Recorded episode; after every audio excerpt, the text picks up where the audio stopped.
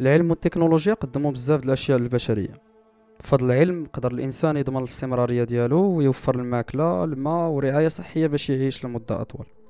حنا في هذه المرحلة كنعيشوا في واحد الفترة زمنية اللي كتسم بالسرعة ديال التقدم العلمي واللي كيجيب معاه وعوج جديدة باش نحلوا مشاكل جديدة كتعانيها البشرية. وصلنا لمرحلة فين ولاو الناس ما كتبانش لهم الحاجة للأنظمة الدينية والمعتقدات حيث بالنسبة لهم العلم كيجاوب بشكل أفضل أو ربما بشكل أكثر اقناعا على اسرار الحياة والكون. ولكن واش بالفعل العلم قادر يفسر هادشي كامل؟ إذا كان العلم محدود شنو هي الحدود ديالو؟ واش الإنسان بكاع المشاكل اللي فيه يمكن نحطو فيها الثقة المعرفية كاملة؟ ونقولوا أنه قادر يفسر كل شيء بكل موضوعية واخا كيوقعوا ليه بزاف ديال الانحيازات المعرفية. كاين مجموعة ديال الناس اللي كيعتقدوا بلي العلم كيفسر كل شيء. أو لا قادر يفسر كل شيء إلا طرحنا فقط الأسئلة المناسبة.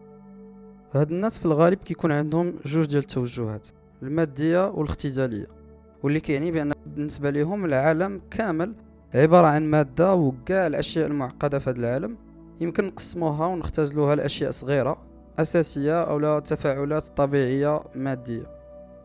بالنسبة لهم كاع المواضيع المعقدة بحال الوعي والموت كياخدوها بواحد النظرة مادية.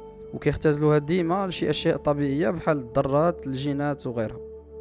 الوعي بالنسبة لهم مثلا هو فقط نتيجة ديال التطور وممكن ندرسوه بشكل معمق من خلال الدراسة ديالنا للخلايا العصبية ولا النظام العصبي بشكل كامل. يوفال هاراري في هذا الوقت كيتعتبر واحد من أكثر الناس اللي كيدعموا هذا الطرح وكيقول في أغلب الكتب ديالو باللي العلم مع مرور الوقت غيقدر يفسر أغلبية ديال هاد الأسئلة اللي عندنا. وغيفتح كاع الخيالات والتفسيرات القديمة اللي غالطة.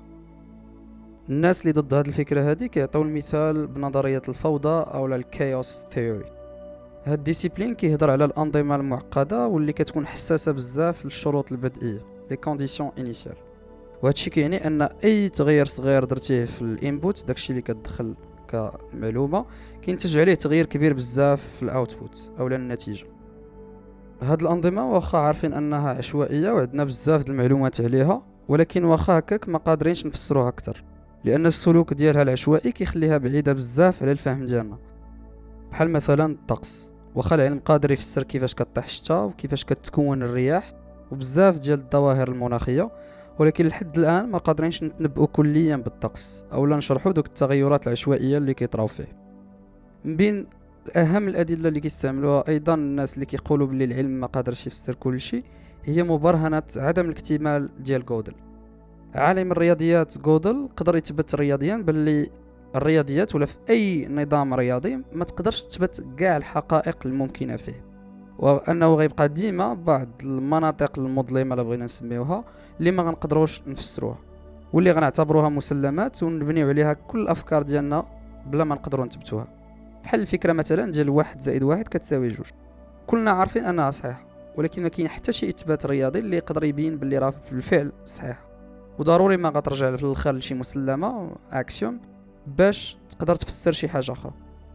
هاد مبرهنات عدم الاكتمال كتبين باللي حتى إلا تقدم العلم لشي مستويات جديدة غنبقاو ديما ما قادرينش نثبتو شي حوايج أساسية اللي بنينا عليها التفكير ديالنا. وغنوصلوا ديما لواحد النقطة اللي غتكون هي المسلمة ديالنا واللي غنقولوا باللي كنعتبروها صحيحة بلا ما نبرهنوا عليها. الفكرة اللي كيبغيو يوصلوا هاد الناس هي أننا ما غنقدروش نوصلوا لواحد التفسير أو واحد الحل اللغز المطلق ديال الكون والطبيعة حيت حنا جزء منها وبالتالي جزء من اللغز اللي باغي نحلوه. بحال إلا خليتي شي واحد في وسط واحد الغرفة لا نهائية وطلبتي منه يعرف السر ديالها. كل ما كيلقى حل لجزء من اللغز كيلقى راسو قدام واحد السؤال وواحد اللغز أكثر تعقيدا. باش نساليو العلم هو حاجة من بزاف ديال الحوايج في العالم.